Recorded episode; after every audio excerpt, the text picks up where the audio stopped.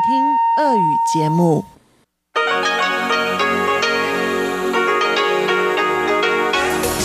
В эфире Международное радио Тайваня.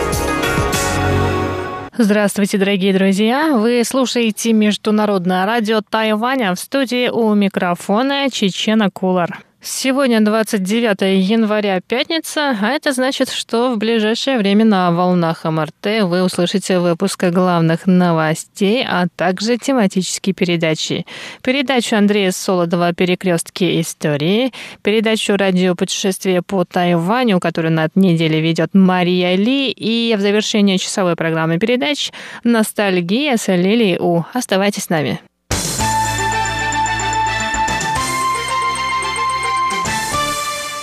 Итак, главные новости. В Министерстве иностранных дел Китайской Республики Тайвань считают, что команда нового президента Соединенных Штатов Америки Джо Байдена продолжит защищать Тайвань.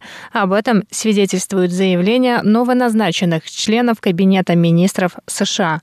На фоне участившихся случаев пересечения китайскими военными зоны противовоздушной обороны Тайваня пресс-секретарь Министерства обороны США Джон Кирби заявил 28 января, что риторика руководства Китайской Народной Республики вызывает сожаление.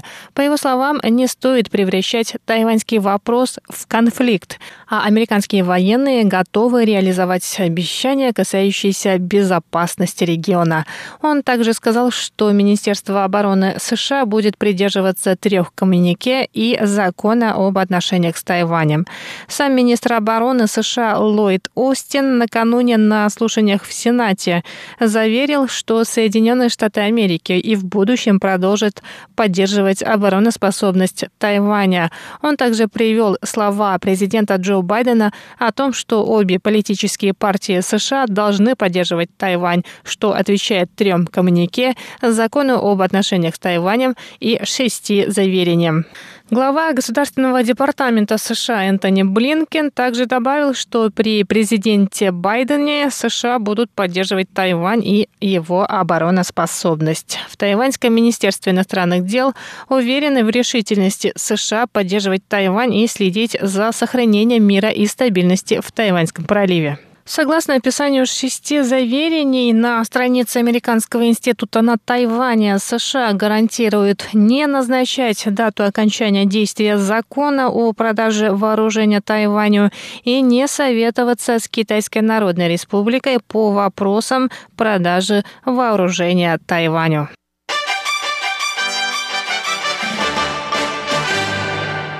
Министерство иностранных дел Китайской республики Тайвань поприветствовало сегодня подписание с Великобританией меморандума о взаимопонимании в сфере сельского хозяйства. Документ был подписан вчера, 28 января, представителем Тайваня и Великобритании Се У Тяо и британским представителем на Тайване Джоном Деннисом. Пресс-секретарь Министерства иностранных дел Джоан Оу рассказала, что практическое сотрудничество сотрудничество между странами в последние годы растет быстрыми темпами. За это время страны подписали около 30 соглашений и других документов о сотрудничестве в сферах медицины, образования, культуры и налогообложения. Тайвань рад, что Великобритания стала пятой после Нидерландов, Франции, Венгрии и Польши страной, с которой подписан меморандум, касающийся сельского хозяйства. Мы надеемся, что страны увеличат обмен специалистами и технологиями, чтобы обе стороны были в выигрыше. На основе меморандума будет создана платформа для диалога по вопросам сельского хозяйства, на которой регулярно будут обсуждаться темы сельскохозяйственной политики, технологий, охраны рыбных ресурсов.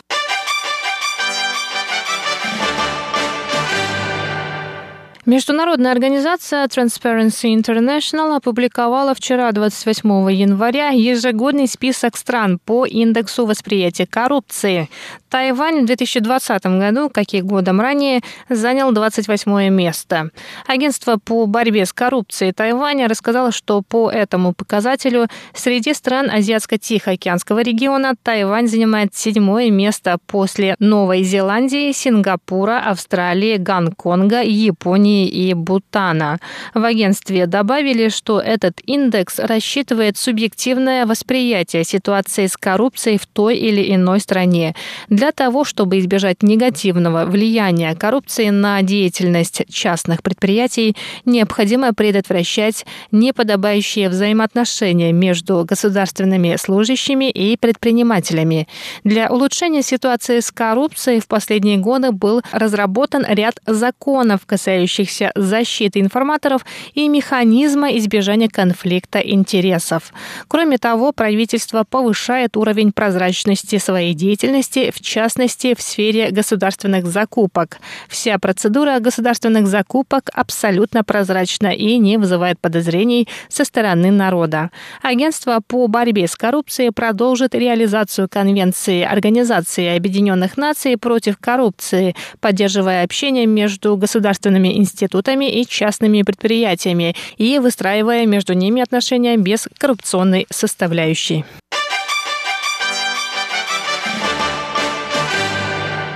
Тайваньское кадровое агентство опубликовало сегодня результаты опроса о размере годовых бонусов, которые тайваньские компании выплачивают сотрудникам перед Новым годом по лунному календарю. Согласно результатам опроса, в среднем тайваньские компании выплатят сотрудникам бонусы в размере 1,18 месячной заработной платы. В прошлом году из-за пандемии на рынке сложилась двоякая ситуация. Некоторые отрасли росли быстро, как, например, информационно-коммуникационная отрасль, компании, работающие в этой сфере, в этом году оказались самыми щедрыми. Они выплатят сотрудникам годовые бонусы в размере 1,42 месячной зарплаты. Однако работники других отраслей получат меньше. Наиболее пострадавшие из-за пандемии компании в сфере услуг выплатят сотрудникам бонусы меньше месячной зарплаты. Годовые бонусы выплатят 86% опрошенных компаний. Это больше, чем в прошлом году. Однако в этом году средний размер бонусов оказался меньше.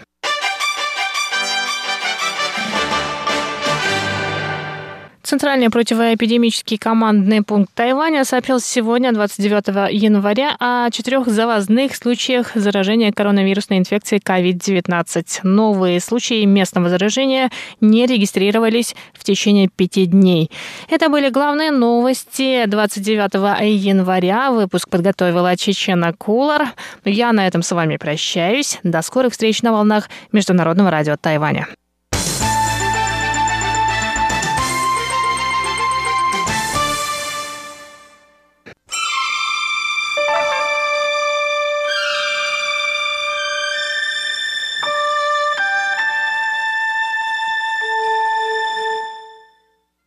Здравствуйте, дорогие слушатели Международного радио Тайваня. В эфире еженедельная передача из рубрики «Перекрестки истории». У микрофона ведущий передачи Андрей Солодов. В нашем предыдущем выпуске речь шла о том, как первые контакты между русскими и подданными Китайской империи постепенно стали перерастать в конфликты. Одним из наиболее известных конфликтов конца XVII века была блокада и захват укрепленного русского поселения на Амуре Албазина. Итак, наша сегодняшняя тема – Албазинская эпопея –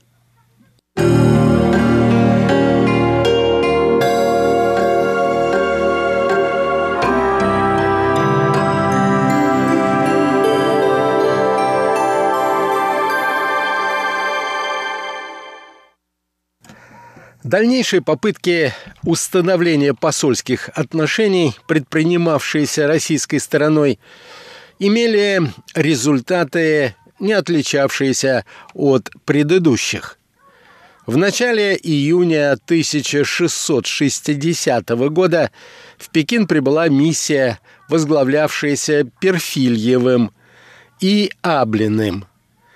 Переданные послами предложения об установлении равноправных посольских и торговых связей были отвергнуты китайской стороной под формальным предлогом, что русские не знают китайского календаря, а это свидетельствует об их непочтительности и нецивилизованности. В то же время стремление русских к просвещению, иначе говоря, установлению контактов с Китаем, было по достоинству оценено палатой ритуалов, которая отдала распоряжение устроить в честь послов пир и принять от них дань. Все последующие российские посольства цинская дипломатия стремилась трактовать лишь как подтверждение уже сложившихся даннических отношений, а продвижение русских по Амуру и освоение ими этого района рассматривалось как непослушание, так сказать, вассалов, против которых следовало развернуть карательные действия. Более жесткое отношение, проявленное цинским двором к русским послам, отличалось от весьма спокойного и даже дружелюбного приема, оказанного Ивану Петлину при дворе Минского императора. Объясняется это прежде всего тем, что для династии Мин русские оставались весьма далекими варварами – а между Россией и Китаем лежали обширные пространства, населенные с точки зрения Китая так называемыми ближними варварами. Руководствуясь традиционной внешнеполитической доктриной, Минское правительство было готово привлечь дальних варваров с тем, чтобы было проще усмирять ближних – в свою очередь для цинов, после соприкосновения территориальных владений двух держав, русские оказались уже, так сказать, ближними варварами, к тому же не желавшими покориться воле Сына Неба. Согласно традиционным внешнеполитическим принципам оставался один путь. Это, это усмирение, и если потребуется при помощи вооруженной силы. После вступления на престол в Пекине императора Канси, который правил Китаем во второй половине XVII века, в начале XVIII века, манчжурская политика по отношению к русским ужесточилась. Император лично разрабатывал важнейшие внешнеполитические военные планы и поставил задачу усмирить русских варваров в Преамурье. При конси отношение к посольствам из России стало откровенно пренебрежительным, и это было четко выражено во вновь утвержденном порядке приема послов – в случае их одновременного прибытия ко двору. Сажать джунгарских посланцев на наиболее почетном месте. Послам халхасцев садиться вслед за ними, а представителям русского государства за халхасскими послами.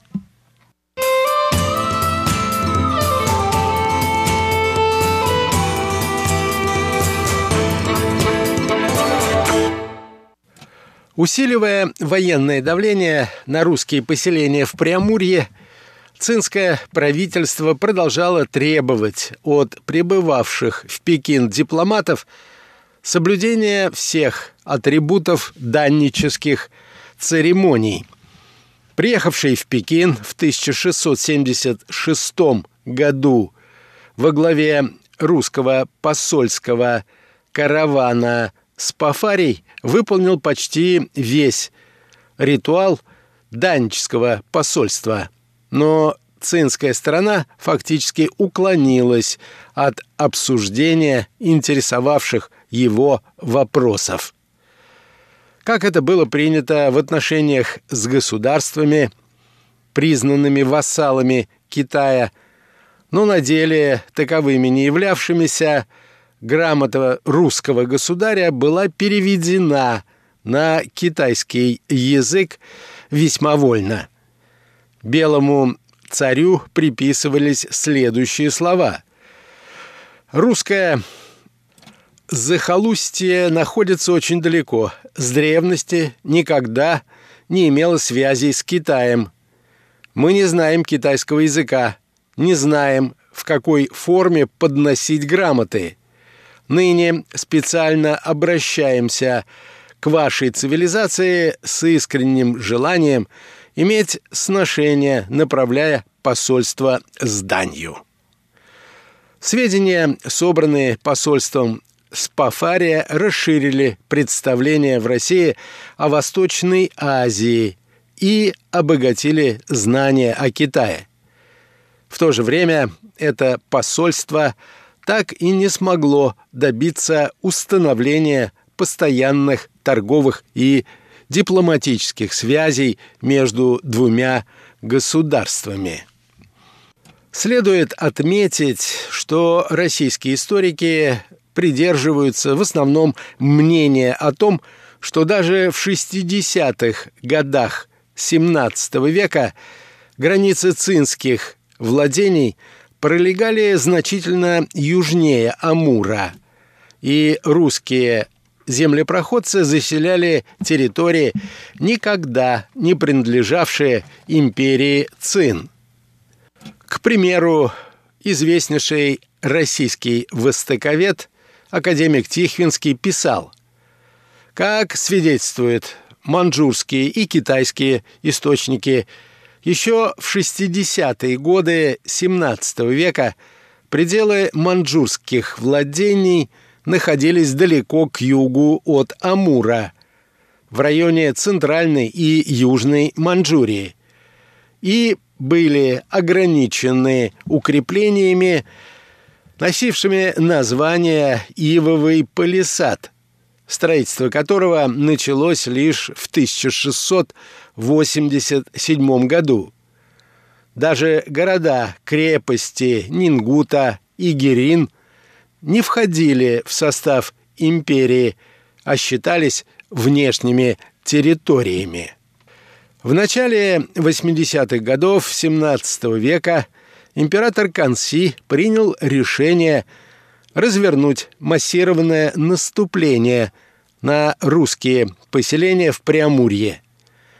Важнейшим источником, характеризующим политику государства Цин по отношению к России и причиной начала боевых действий в этом районе является сборник документов, название которого можно перевести следующим образом «Стратегический план усмирения демонов». Издание стратегического плана было высочайше утверждено императором Канси 8 октября 1685 года.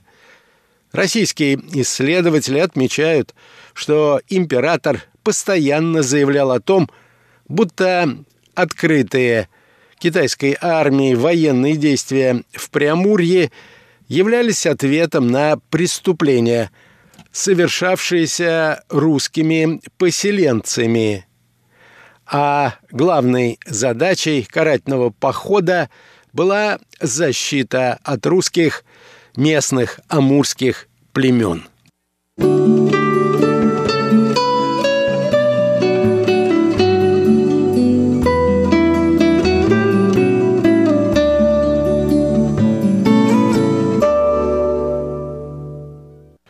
Объектом главного удара был избран Албазинский острог, хорошо укрепленная крепость, центр русских владений в этом районе.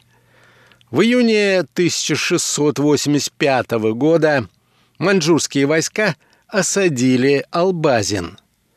После ожесточенной осады маньчжуры пообещали сохранить жизнь защитникам крепости и сдержали данное обещание.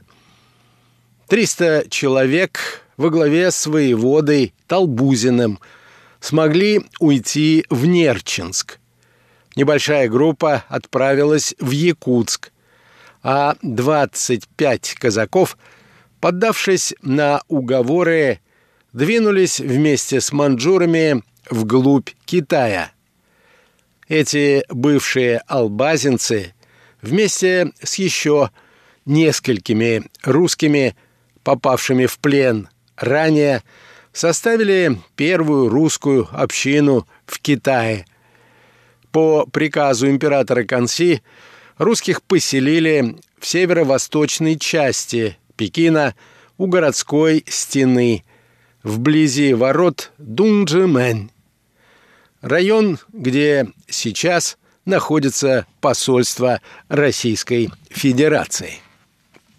Осада Албазина по-разному оценивается историками. Если российские исследователи в своих работах стараются в отношении указанных событий избегать слова «война» и чаще говорят о конфликте или о столкновении, то некоторые японские историки используют термин «первая русско-китайская война за сферы влияния.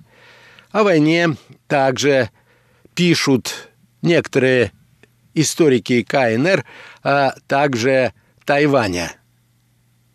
В августе 1689 года в Нерчинске состоялись переговоры между дипломатическими представителями русского государства и империи Цин – которые завершились подписанием первого в истории русско-китайского договора. Главой цинской делегации на переговорах был назначен князь Санготу, дядя императора Канси. Русскую делегацию возглавлял ближний окольничий и наместник Брянский Федор Алексеевич Головин, один из руководителей – Великого посольства 1697-1698 годов в Европу, глава посольского приказа и первый кавалер ордена святого Андрея Первозданного.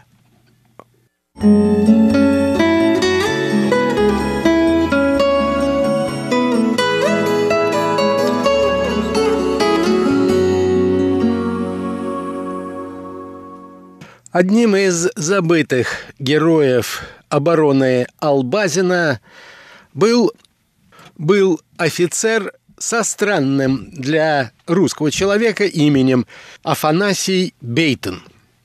Яков Афанасьевич Бейтон, сын Афанасия Бейтона, стал первым биографом своего отца и следующим образом писал о его происхождении.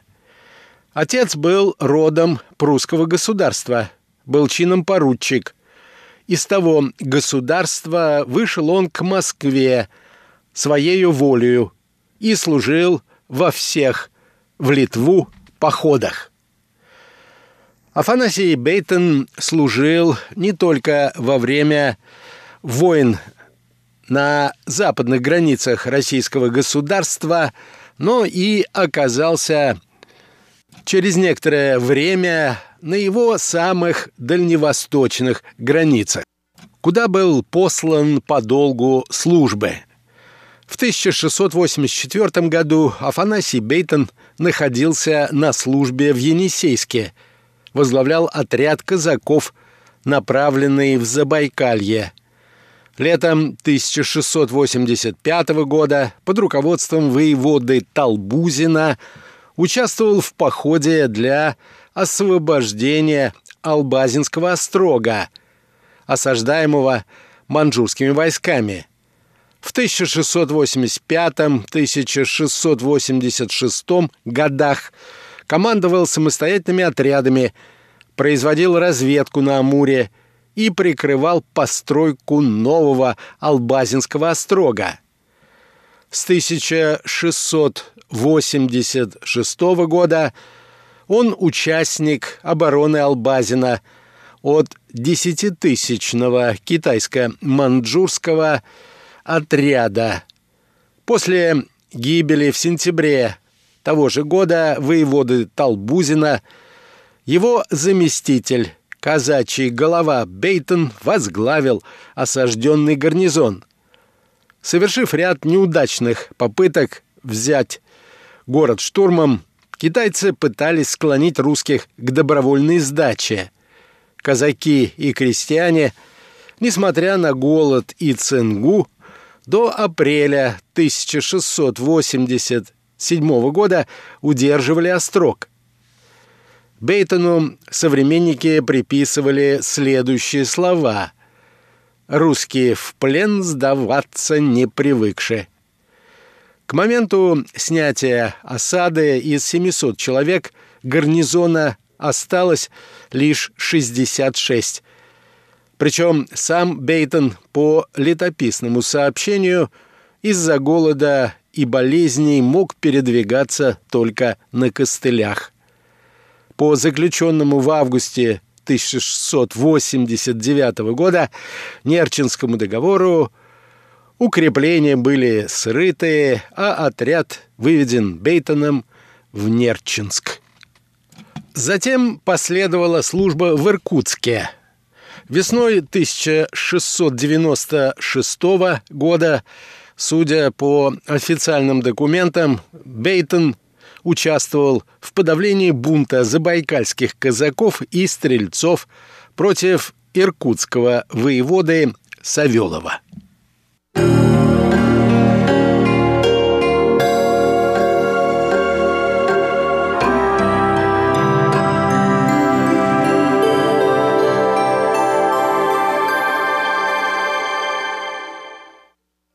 На этом, дорогие друзья, позвольте мне завершить нашу очередную передачу.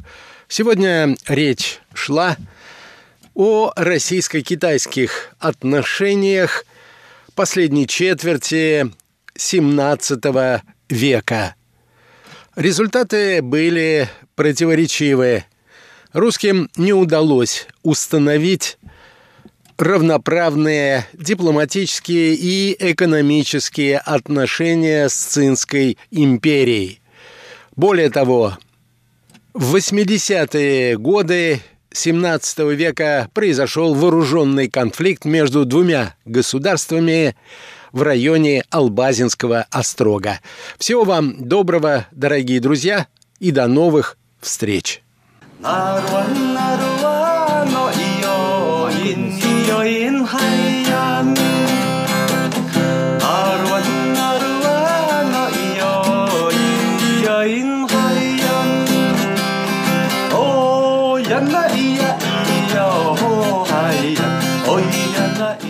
В эфире русской службы Международного радио Тайваня передача «Радиопутешествие по Тайваню». И снова вас приветствую я, Мария Ли, из гор уезда Наньтоу. Мы отправились туда исследовать чайный поселок с милым русскому уху названием Лугу. Мы уже прогулялись и вокруг озера Цилинь, и по экологическому парку Ситу. Да, вокруг нашего поселка столько всего интересного. Сегодня мы отправимся в парк птиц, а потом снова выпьем чаю, причем не только улуна, но и красного. Парк птиц называется Фэнхуангу, что можно перевести как «долина фениксов». И то, какая птица не мечтает стать фениксом, ну или жар птицей на худой конец – на самом деле все прозаичнее. Парк расположен у подножия горы Фэнхуан, то есть горы Феникса. А уж насколько символично это совпадение и совпадение ли это, каждый решает сам. Птичий парк Фэнхуангу расположен на высоте 650 метров над уровнем моря и занимает площадь в 32 гектара. Он появился в этом месте не случайно. Самые разнообразные птицы давно облюбовали этот живописный природный уголок. Сейчас в 10 авиариях парка содержится более 300 видов редких птиц Тайваня и разных стран мира. А сначала я расскажу вам, как мы вообще оказались в парке птиц. Проснувшись рано-рано утром в нашем небольшом отеле, мы решили выйти на прогулку по близлежащим чайным садам и лесу. Нет ничего лучше, чем встать рано утром, проснуться в облаке. Вчера вечером мы прямо видели, как это облако садилась на деревню очень быстро. Мгновение ничего не было видно. И сегодня в этом облаке мы проснулись, а сейчас облако потихонечку уходит, и очертания гор начинают сквозь них проступать. И это похоже на китайскую классическую картину, написанную тушью. И вокруг нашего маленького отеля чудесные террасированные чайные сады, и среди них можно спокойно гулять. Никто, в общем, кроме нас не гуляет, но тут специально есть прогулочные тропинки. Иногда они уходят лестницей вверх, а можно пройтись и между террасами горизонтально. Воздух очень чистый и свежий, довольно сухой. В Тайбе это большая редкость, практически никогда такого не бывает. И, в общем, это чудесное место, где можно просто насладиться какой-то вечной весной. И вот так, просто гуляя вокруг, мы совершенно случайно набрели на вход в птичий парк. Сначала мы даже не совсем поняли, куда попали. Прямо рядом с нашим небольшим отелем находится очень большой и красивый парк, который называется парк птиц, и там есть, ну, собственно, птичник. И в этом птичнике в больших клетках сидят разного рода куры, фазаны, индюки, попугаи и даже павлины. Боже, какие красивые. Ну, клетки довольно чистые, в общем, даже и просторные. Ну и надо сказать, что курам этим, безусловно, повезло. Уж они-то отсюда не угодят ни в какой суп. И вот в птичнике этого парка самые разные птицы здесь есть. Здесь попугайчики, у них просторный вольер, а вот э, несчастный серый журавль из Южной Африки сидит примерно в таком же вольере, и летать он там не может. Он слишком большой для него. Он э, время от времени как-то, чтобы размяться, видимо, начинает просто танцевать на месте. И мне на это очень грустно, честно говоря, смотреть. Ну, а куры, конечно, вытащили свой счастливый билет. В общем, поначалу то, что я приняла за весь парк птиц, оказалось лишь малой его зоной. Каких только птиц здесь нет. Я уже говорила, более 300 видов. Когда мы заходили в этот парк, мы и представления не имели, насколько он огромный и сколько в нем на самом деле птиц. Потому что э, в самом начале мы просто увидели несколько клеток с какими-то курами, а здесь огромные совершенно павильоны с птицами. Вот сейчас мы подошли к павильону с фламинго. Боже мой, какие они прекрасные. А до этого мы проходили павильоны с туканами, они были такие смешные, и всякими разнообразными другими птицами. А также здесь можно по лесной тропе дойти до подвесного моста, пройти по этому мосту, подойти к водопаду. Здесь очень живописное место. Ой, послушайте, как эти фламинго разговаривают. В общем, здесь на самом деле очень большой, живописный, довольно красиво сделанный парк с разнообразными птицами. И вот, честно говоря, столько лет я жила на Тайване и даже не знала, куда, кроме как в зоопарк, можно ехать смотреть на птиц. Здесь очень красивые зеленые дорожки. Ну, в общем, это лес на горе. И вот кричат фламинго. Розовые, красавцы.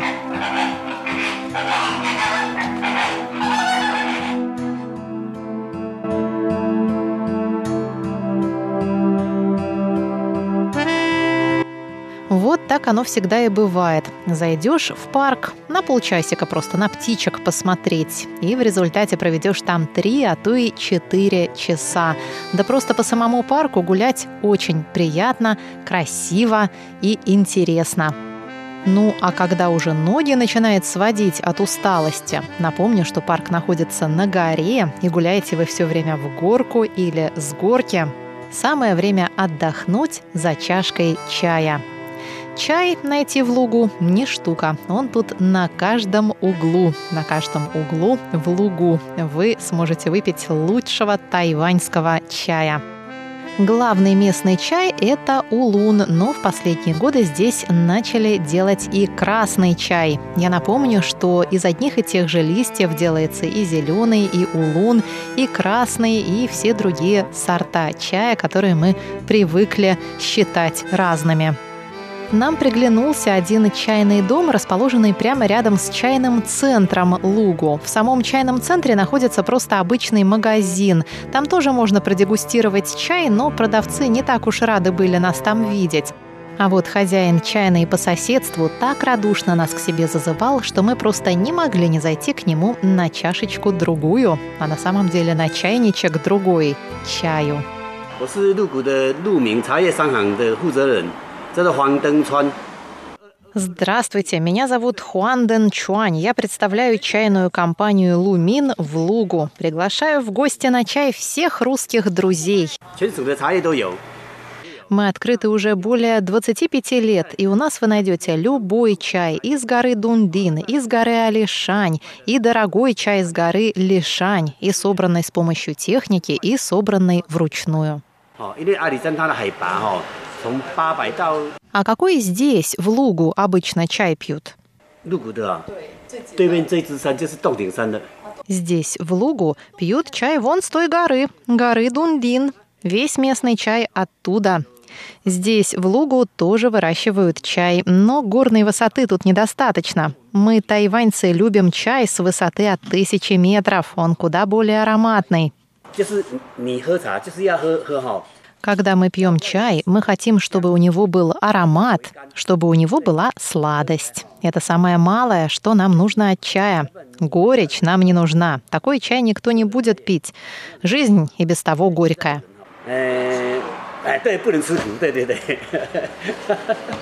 Заварить вкусный чай несложно, хотя, конечно, нужно знать кое-какие тонкости. 你要放进茶叶，差不多在这个 мы на Тайване, когда завариваем чай, наполняем чайник чаем лишь на четверть. Если же вы любите более крепкий вкус чая, то смело заполняйте на треть. Как вода закипит, заливаем чай и тут же сливаем воду.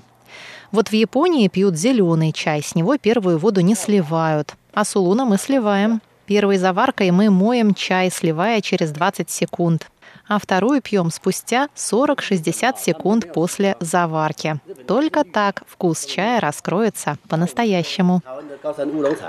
Надо сказать, что чаем угощают здесь совершенно бесплатно и вовсе не заставляют вас что-то потом покупать. Но уверяю, что без покупки вы и сами отсюда не уйдете. Уж слишком этот чай хорош.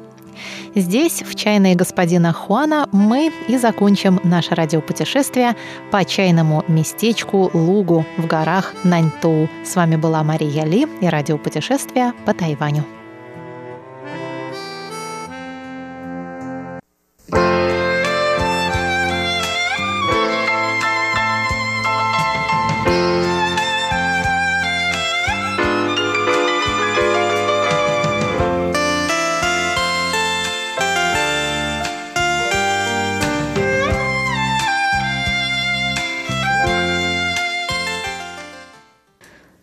Здравствуйте, дорогие друзья! У микрофона ведущая Лилия У. Вы сейчас слушаете передачу «Ностальгия» на волне Международного радио Тайваня. Сегодня давайте познакомимся с гонконгским актером и певцом Чжан Гуорong. Чжан Гуорong считается одним из отцов-основателей гандапопа. К сожалению, он покончил жизнь самоубийством – в 2003 году в возрасте 46 лет. Давайте послушаем самое популярное его песни.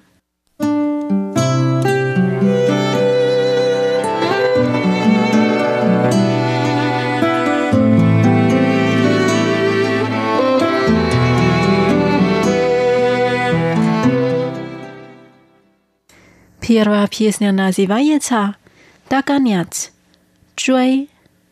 В песне так поется «Я догоняю и догоняю, хочу просто догнать каждую минуту в жизни». Но оказывается, ты моя настоящая цель.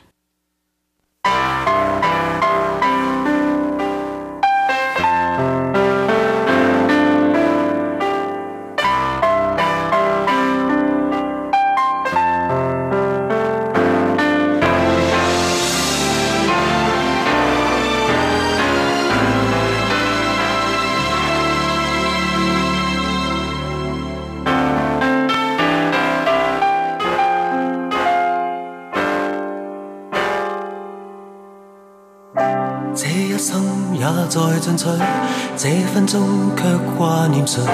我會說是唯獨你不可失去。好風光似幻似虛，誰明人生樂趣？我會說為情為愛仍然是對，誰比你重要？成功了敗了也。完全无重要，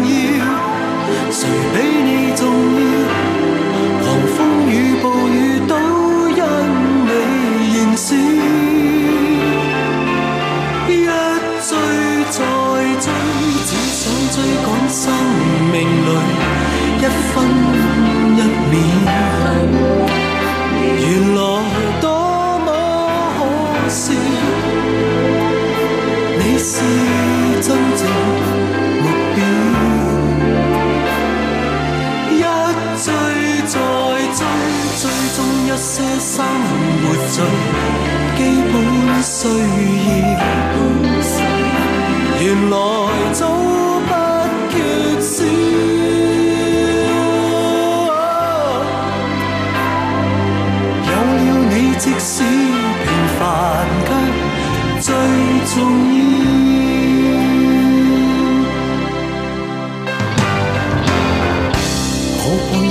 縱沒太多，一分鐘那又如何？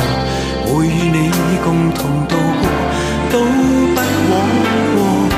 風險多，錯誤更多，如能重新做過，我會說願能為你提前做錯。誰比你重要？成功了，敗了也。全无重要，誰比你重要？狂風與暴雨都因你燃烧，一追再追，只想追趕生命裏一分一秒。原來多。么可笑，你是目標，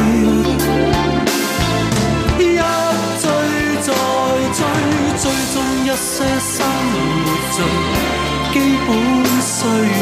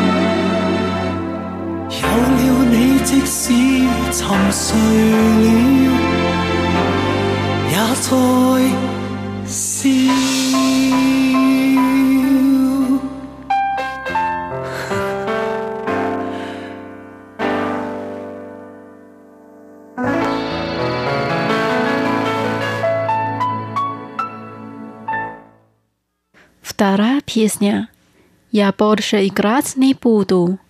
Чучуэ Цай Ван. Он так поет. Я люблю Такадзис повсюду. Я кричу до конца игры. Я больше играть не буду. Не повторю ошибку.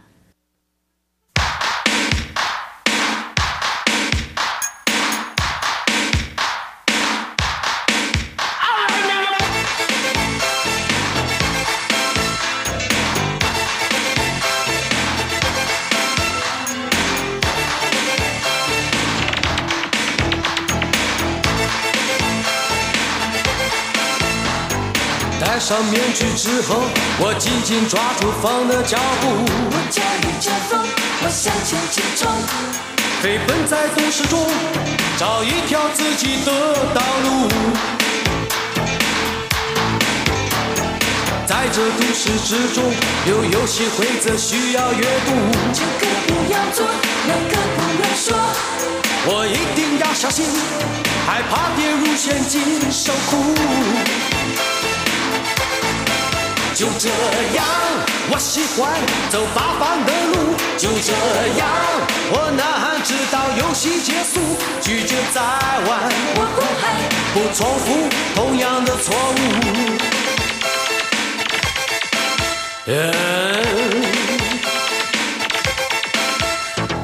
在都市丛林中，我追逐也要被追逐。有时要前进，有时要逃避。疲倦奔波以后，我决定做一个叛徒。不管功成名就，没有什么能将我拦住。我四处漫步，我肆无忌顾。狂傲的姿态中，再也感受不到束缚。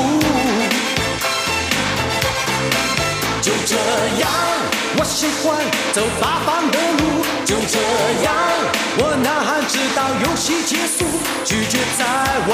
我不害，不重复同样的错误。就这样，我喜欢走八方的路。就这样，我呐喊直到游戏结束，拒绝再玩。我不害，不重复同样的错误。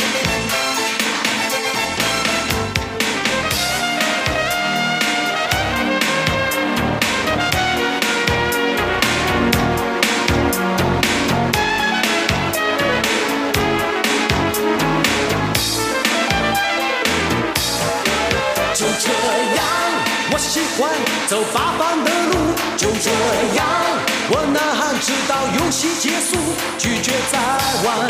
我爱不重复同样的错误。就这样，我喜欢走八方的路，就这样，我呐喊直到游戏结束，拒绝再玩。我爱不重复同样的错误。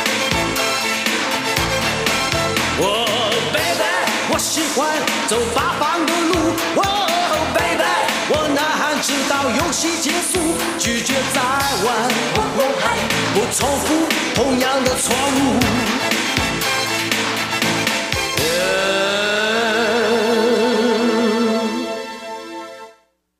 Дальше мы послушаем песню под названием «怪你过分美丽».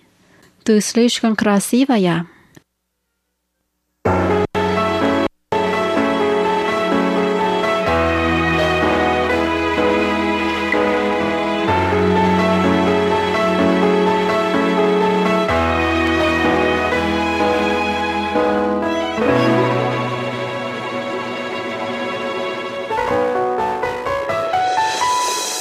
谁亦能可一可，一张嘴一副面容差不多，但别要选出色一个，耗尽气力去不可。怀内能躲一躲，力度与温度差不多，唯独你双手握得碎我，但我享受这折磨。說走，一早已拼命退後。想過放手，但未能夠。怪你過分美麗，如毒蛇狠狠箍緊彼此關係。彷彿心人無窮無底，終於花光心計，信念也都枯萎。着迷，换来爱过你那各样后遗。一想起你如此精细，其他的一切没一种矜贵。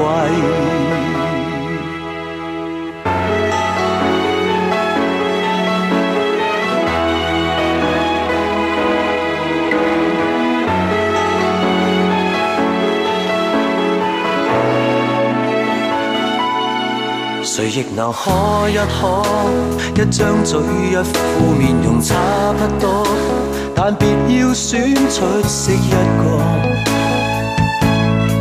耗盡氣力去不可，懷內能躲一躲，力度與溫度差不多，唯獨你雙手握得碎我，但我享受這折磨。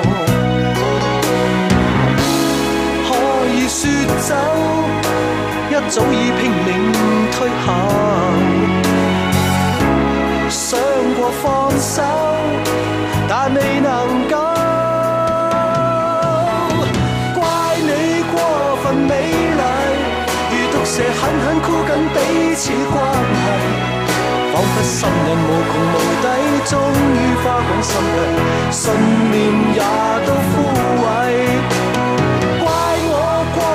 着迷，换来爱过你那各样后遗。一想起你如此精细，其他的一切没一种矜贵。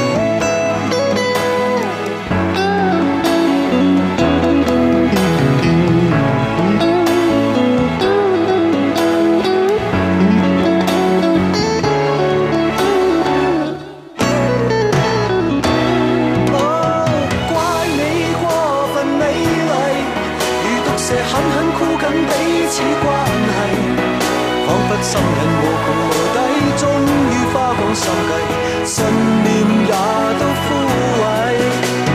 怪我過分着迷，換來愛過你那各樣後遺。一想起你如此精細，其他的一切沒一種矜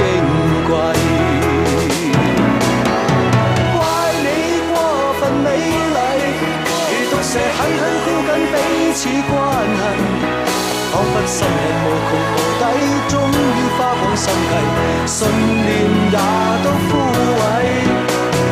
怪我過分着迷，換來愛過你那各樣後遺。一想起你如此精細，其他的一切沒一種矜貴。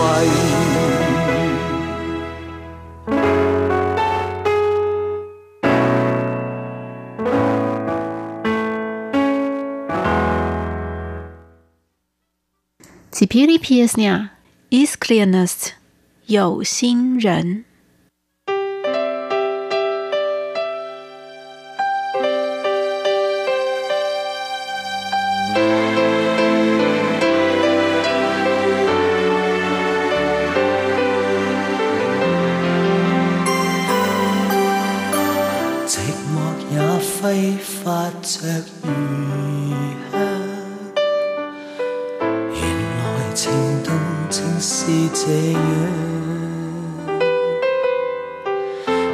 忘掉这种遐想这么超乎我想像但愿我可以没成长完全凭直觉觅对象模糊地问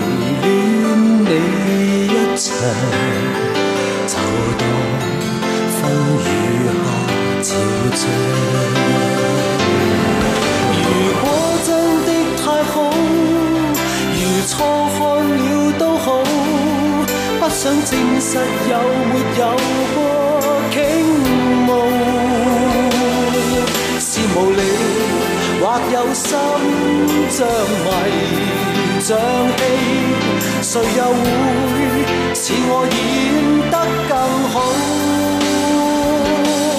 从微笑中感觉到，从眼角看不到，仿佛已是最直接的裸露。是无力，但有心。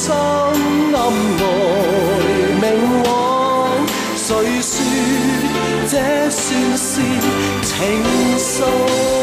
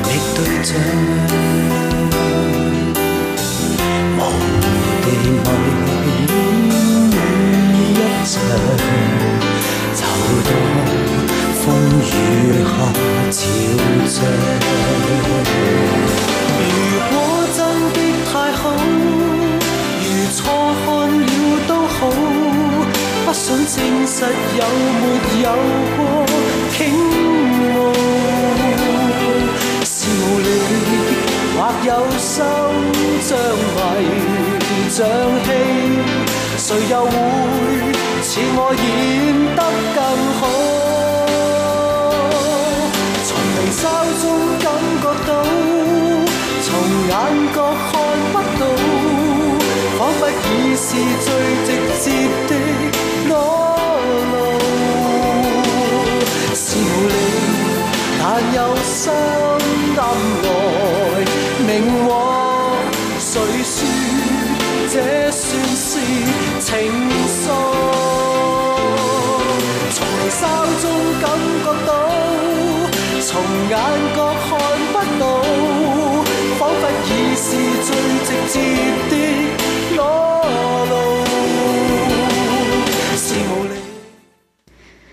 ？Дорогие друзья, с вами была Лилия.